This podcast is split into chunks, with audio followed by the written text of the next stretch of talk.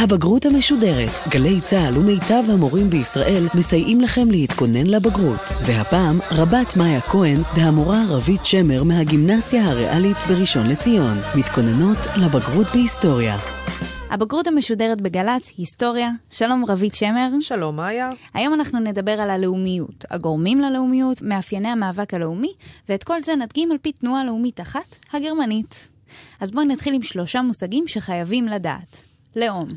לאום זה קבוצת אנשים שיש להם אה, מאפיינים משותפים. המאפיינים המשותפים האלה מתחלקים למאפיינים אה, אתניים, כלומר מוצא, למשל מאפיינים כמו עבר משותף, היסטוריה, תרבות, שפה, ומאפיינים משותפים פוליטיים, אזרחיים, למשל רעיונות, אידיאולוגיה, ערכים. הלאום, השאיפה שלו היא להגדרה עצמית בטריטוריה, כלומר להקים מדינה ריבונית עצמאית. לאומיות. לאומיות זה תופעה, זה רעיון שמחבר בתוכו את הרגש ואת תחושת השייכות ללאום מסוים, יחד עם התודעה, השאיפה של הלאום להגיע לעצמאות. מדינת לאום.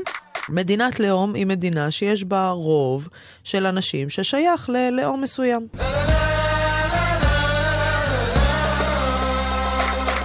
אז במאה ה-19 כמעט כל עמי אירופה מתחילים לפתח את תחושת הקירוב ללאום. הדבר יוצר שינויים רבים ברחבי אירופה, לא?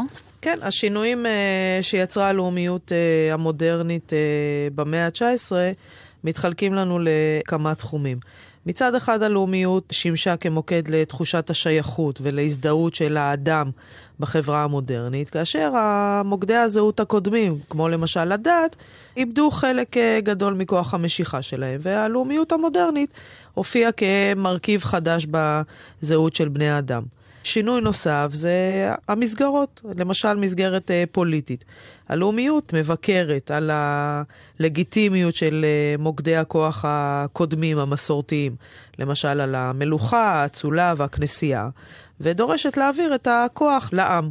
הלאום שואף אה, לבטא את עצמו באמצעות הקמת מדינה עצמאית. והשינוי האחרון הוא שינוי ממש פיזי במפה המדינית של אירופה. כן, אימפריות רב-לאומיות, כלומר אימפריות ששלטו על uh, מיעוטים uh, לאומיים רבים, התפרקו, ועל uh, הריסותיהם הוקמו מדינות לאום חדשות. אז בואי נתחיל לשמוע מהם הגורמים ללאומיות. אנחנו יכולים לחלק את זה לכמה קבוצות. אנחנו נתחיל בגורמים רעיוניים. הגורם הראשון בתחום הזה, רעיונות תנועת ההשכלה. תנועה חברתית, אינטלקטואלית, שצמחה במאה ה-17, שמה במרכז את האדם ואת uh, שכלו, את התבונה של האדם ואת uh, הזכויות הטבעיות, חירות ושוויון. תנועת ההשכלה טענה שהאדם צריך להשתמש בשכל שלו כדי uh, לערער, לבקר את הסדר החברתי הקיים ולדרוש uh, שינוי. התנועה פעלה בעצם בניגוד לשלטון המלוכני ולשלטון הכנסייה. בעצם קרתה איזושהי תופעה של חילון. כן, תנועת ההשכלה ורעיונות ההשכלה ביקרו את, ה, את מוסדות uh, השלטון המסורתיים האבסולוטיים, המלוכה והכנסייה, וחלה ירידה בהשפעה של הדת, שבעבר היוותה מוקד זהות וגורם מלכד. וירידה במעמדה של הדת הביא לחיפוש אה, אחר מרכיב זהות אה, חדש. וזו בעצם הלאומיות. הלאומיות נתפסה כדת אזרחית חדשה. ואם אה, תנועת ההשכלה ככה הולכת על המוח של האדם, אז עכשיו באה לנו התנועה הרומנטית. כן, גורם רעיוני נוסף זה התנועה הרומנטית, שהעמידה במרכז את הרגש, את החזרה אל העבר, החיפוש אחר סימנים ייחודיים של אה, קבוצת האנשים, ובעצם התנועה הרומנטית יצרה את הלאום האתני. שמדגיש את המרכיבים הייחודיים לכל אה, לאום, את השפה המשותפת, את העבר, את המנהגים, את הפולקלור. אלו היו הגורמים הרעיוניים, האידיאולוגיים. עכשיו בואי נעבור לגורמים החברתיים-כלכליים. בגורמים החברתיים הכלכליים אנחנו uh, מתייחסים בעיקר למהפכה התעשייתית שהחלה במאה ה-18, שמסמלת את המעבר מכלכלה שמבוססת על חקלאות לכלכלה המונית שמבוססת על מפעלים. אז איך המהפכה התעשייתית השפיעה על הלאומיות? אז פה אנחנו מוצאים כמה השפעות. השפעה הראשונה של המהפכה התעשייתית זה בעצם uh, המעבר מהכפר אל העיר. אנחנו קוראים לזה איור. בעיר יש תחושה של אה, ניכור ובדידות. והאדם צריך למצוא איזשהו אה, מוקד אה, שייכות חדש. אז דווקא כשהאדם מרגיש לבד בעיר, שהוא היה רגיל לכפר הקטן שלו פעם, הוא מוצא את התנועה הלאומית בתור משהו ש... מאפיין אותו. נכון, הלאומיות בעצם היא המוקד אה, הזדהות ושייכות החדש שמחליף את המסגרת המשפחתית, הקהילתית, שהייתה בכפר לפני המהפכה התעשייתית. וקבוצת הגורמים האחרונים הם בעצם גורמים שהם אירועים. האירוע הראשון זה המהפכה הצרפתית, שבעצם אה, יישמה את רעיונות אה, תנועת ההשכלה, מהפכה של העם הצרפתי כנגד המלך האבסולוטי, האצולה והכמורה. זוהי בעצם מהפכה לאומית שחרתה על דגלה לא רק את הסיסמה של חירות, שוויון ואחווה, אלא גם את הרעיון של ריבונות העם. העם הוא זה שצריך לבחור את השלטון שלו. וההצלחה של הצרפתים במהפכה הצרפתית חלחלה בכל רחבי אירופה וגרמה לעמים אחרים להתחיל אה, להעז בעצמם. נכון, מי שהפיץ בעיקר את uh, רעיונות המהפכה הצרפתית היה uh, נפוליאון. נפוליאון שהתמנה לקיסר צרפת בשנת 1804 יוצא למסעות מלחמה וכיבושים כדי לשחרר עמים כבושים מהשליטים האבסולוטיים שלהם ולהפיץ את רעיונות המהפכה הצרפתית. אז איך זה משפיע בעצם על uh, צמיחת הלאומיות? כיבושי נפוליאון קודם כל מפיצים את רעיונות המהפכה הצרפתית שהם רעיונות לאומיים, ובעקבות הפצת הרעיון הלאומי, עמי אירופה מתחילים להתעורר. אבל עד מהרה נפוליאון התגלה בעצמו כשליט מנצל ומדכא, ואותם עמים שנפוליאון כביכול בא לשחרר אותם, מתחילים uh, להתנגד לשלטונו, מתחילים ל- ל- להתגבש ולחזק את הזהות הלאומית שלהם. אז כשהעמים מרגישים כבושים ומדוכאים, הם מוצאים את הלאומיות שלהם ופורצים החוצה.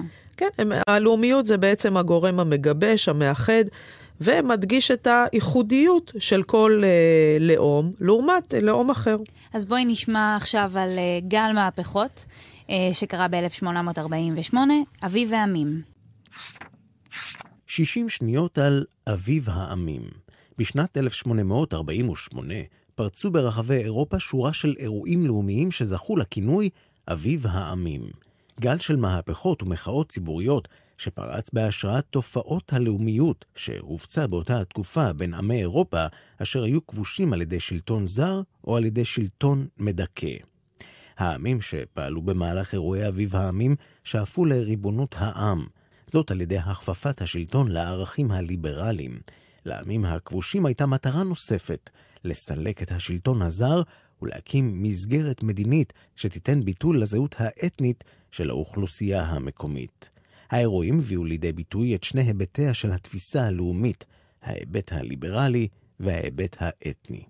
האירועים החלו באיטליה, ומשם התפשטו לצרפת, שבאותה התקופה נשלטה על ידי מלך, ומשם לארצות נוספות באירופה, בריטניה, בלגיה, שווייץ, האימפריה העות'מאנית והקיסרות האוסטרית.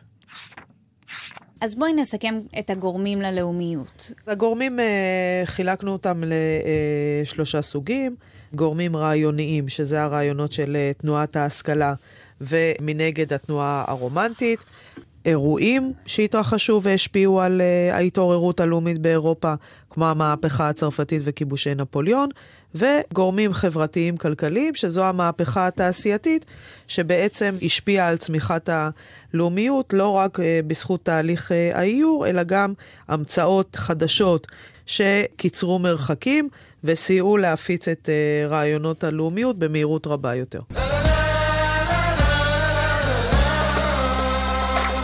אז עכשיו אנחנו עוברים למאפייני התנועות הלאומיות. כי לכל התנועות הלאומיות שהתפתחו ברחבי אירופה, היו את אותם מאפיינים בסופו של דבר.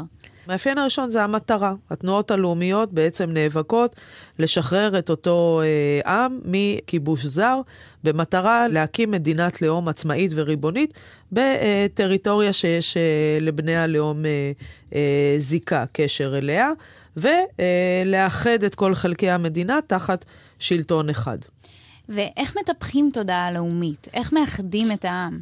אז קודם כל, רוב התנועות הלאומיות uh, מתחילות להתגבש בשלבים. בשלב הראשון מוקמות אגודות שמאורגנות על ידי מספר קטן של משכילים, ורק בהדרגה uh, מתחילים לגייס את ההמונים. המנהיגים של התנועות הלאומיות עבדו מאוד קשה על טיפוח של תודעה לאומית בקרב בני הלאום, דאגו uh, לפאר את העבר המשותף, עוררו את הרצון uh, להילחם נגד אויבי הלאום, ושקדו על טיפוח החינוך הלאומי במטרה לחזק ולטפח את האחדות של כל בני הלאום. ולגבי המנהיגים, מה היה אופי המנהיג המצוי בתנועות לאומיות? המנהיגים של התנועות הלאומיות היו בדרך כלל מנהיגים אה, מודרניים. חילונים, משכילים, כריזמטיים, שסחפו אחריהם אה, המונים, והאמינו בכוח שלהם לשנות את המציאות, וגם אה, גיבשו תוכניות לשינוי המציאות בהתאם להשקפת עולמם. מאפיין נוסף זה המאבק עצמו, הדרך להשגת היעד הלאומי. אפשר לחלק את זה לשתי קבוצות, נכון? כן, התנועות הלאומיות אה, ניהלו מאבקים בדרכים אה, שונות. בדרך כלל המאבק של התנועות הלאומיות היה שילוב של פעולות דיפלומטיות ושל מאבק אה, אלים צבאי. אז uh, בכל מאבק לאומי כמובן היו גם גורמים מעכבים וגורמים מסייעים. גורמים uh, מעכבים uh, יכולים להיות בעצם השלטון הזר, האימפריות ששלטו uh, על הלאום, שהיו uh, חזקות גם מבחינה צבאית. גורם מעכב גם יכול להיות התנגדות פנימית שהייתה למאבק הלאומי. גורמים מסייעים יכולים באמת אה, להיות בריתות ופעילות דיפלומטית שהייתה להשגת אה, המטרה, וסיוע של גורמים שונים בתמיכה במאבק הלאומי. והדבר האחרון זה תוצאות המאבק. תוצאות המאבק זה בעצם השגת המטרה, אה, הקמתה של אה, מדינת אה, לאום עצמאית בטריטוריה, סילוק השלטון הזר וחיזוק הזהות הלאומית וטיפוח התודעה הלאומית והשייכות הלאומית. אנחנו מיד נדגים את כל המאפיינים האלו על התנועה הלאומית הגרמנית, אבל לפני כן בואי נשמע 60 שניות על ביסמרק שהוביל את איחוד גרמניה. 60 שניות על אוטו פון ביסמרק. אוטו פון ביסמרק היה מדינאי פרוסי ששימש כקנצלר, ראש הממשלה, הראשון של גרמניה המאוחדת.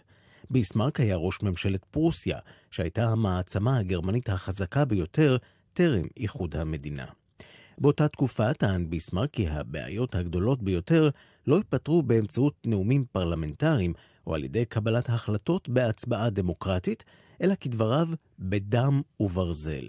לכן הוא יזם פעילות מדינית וצבאית רבה, שהובילה בסופו של דבר לאיחוד גרמניה בשנת 1870.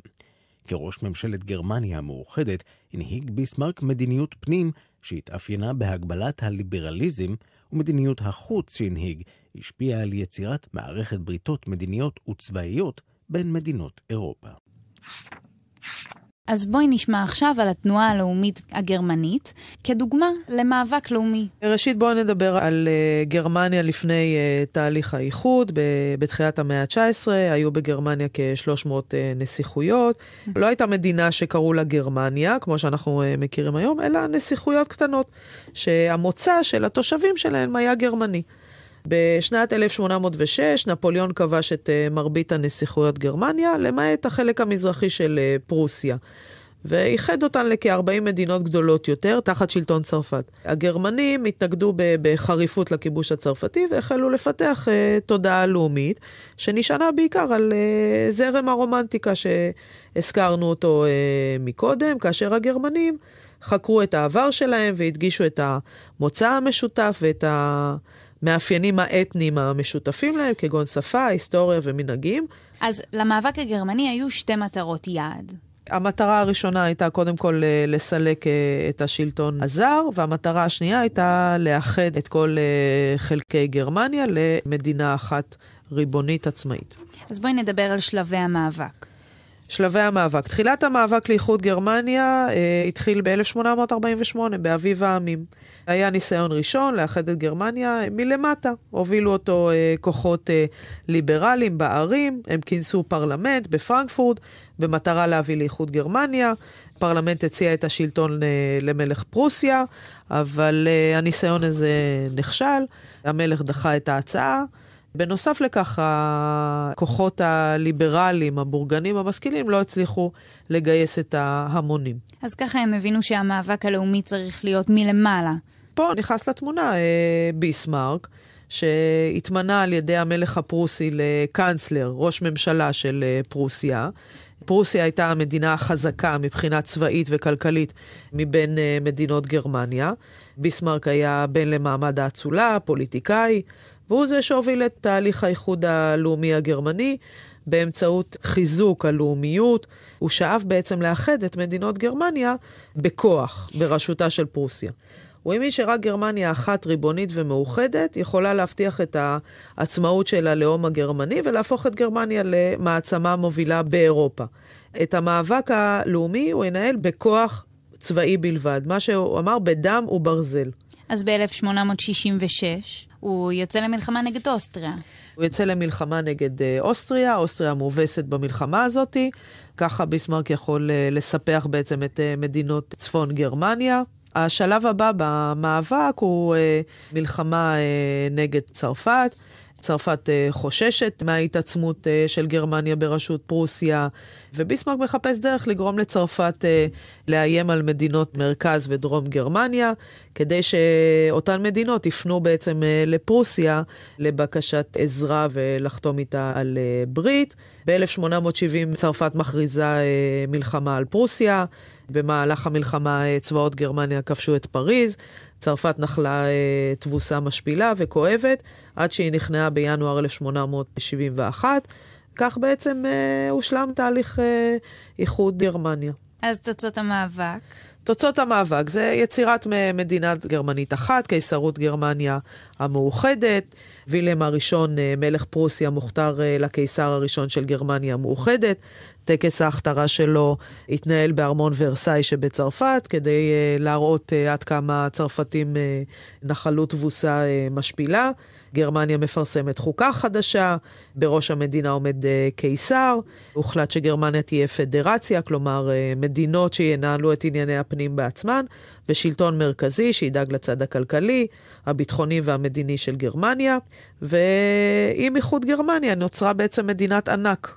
חזקה מבחינה צבאית וכלכלית. אז אחרי שעברנו על כל שלבי המאבק של התנועה הגרמנית, בואי נחזור קצת אחורה ונדבר על הגורמים המסייעים והמעכבים של המאבק הלאומי הגרמני. אז uh, נתחיל בגורמים מסייעים. קודם כל ביסמרק, עם המדיניות הדיפלומטית שלו, ברית צבאית שהוא כרת uh, עם אוסטריה uh, המתחרה, השימוש בכוח הצבאי של פרוסיה זה הגורם המסייע השני. ביסמרק טען שאיחוד גרמניה יושג בדם וברזל, כלומר בכוח צבאי, אלים, ובאמת ביסמרק הצליח לבסס צבא פרוסי חזק ומחומש, שבאמצעותו הוא כבש שטחים ואיים על uh, מתנגדים.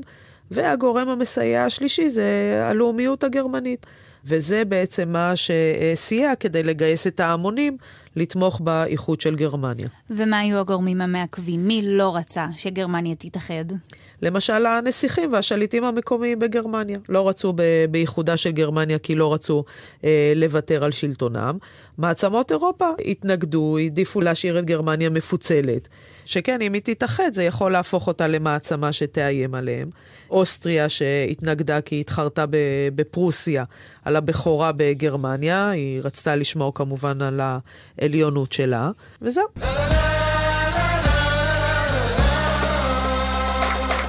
בואי נסכם שוב פעם בקצרה את המאבק הלאומי של התנועה הגרמנית.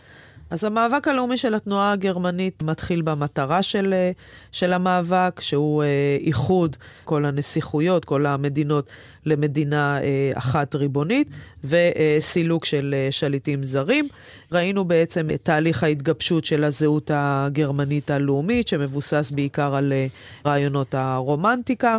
השלב הראשון התחיל מלמטה, באביב העמים, אבל נכשל. השלב השני היה אה, מלמעלה אה, על ידי אה, ביסמרק, שהוביל את המאבק אה, בכוח אה, צבאי, בדם וברזל, עד אה, השגת המטרה.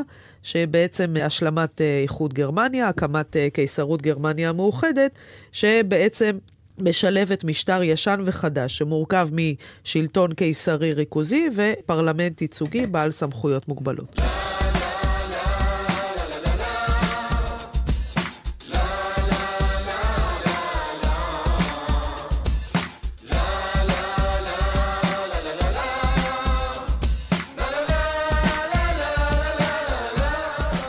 אז מה היה לנו היום? היום למדנו על אה, הלאומיות אה, באירופה, שהחלה במאה ה-19. ראינו מה זה לאומיות, מה זה לאום, מה זה מדינת לאום, מה הם אה, השינויים שיצרה הלאומיות במאה ה-19, מה הם הגורמים שהביאו לצמיחת הלאומיות במאה ה-19, מה מאפיין תנועות לאומיות שצמחו באירופה במאה ה-19, ולקחנו דוגמה ממאבק לאומי לאיחוד לאומי בגרמניה. תודה רבה, רבית שמר. תודה רבה, מאיה. תודה לטכנאי ההקלטה, עדי שמרקין, עד כאן הבגרות המשודרת בהיסטוריה. אפשר להזין לעוד פרקים בהיסטוריה ולתוכניות במקצועות נוספים באתר גל"צ, ביוטיוב וביישומון גל"צ גלגלצ. אם אתם רוצים להיות בטוחים שלמדתם את השיעור כמו שצריך, אתם מוזמנים לענות על השאלון באתר שלנו. בהצלחה בבחינה, ולהתראות. הבגרות המשודרת, רבת מאיה כהן, התכוננה עם המורה רבית שמר לבגרות בהיסטוריה. מפיק ראשי, ניתאי ענבי. עורכת הדיגיטל, אלונה בלקין. עורך דיגיטל ראשי, ברק חיימוביץ'. עורכת אחראית, מאיה להט קרמן.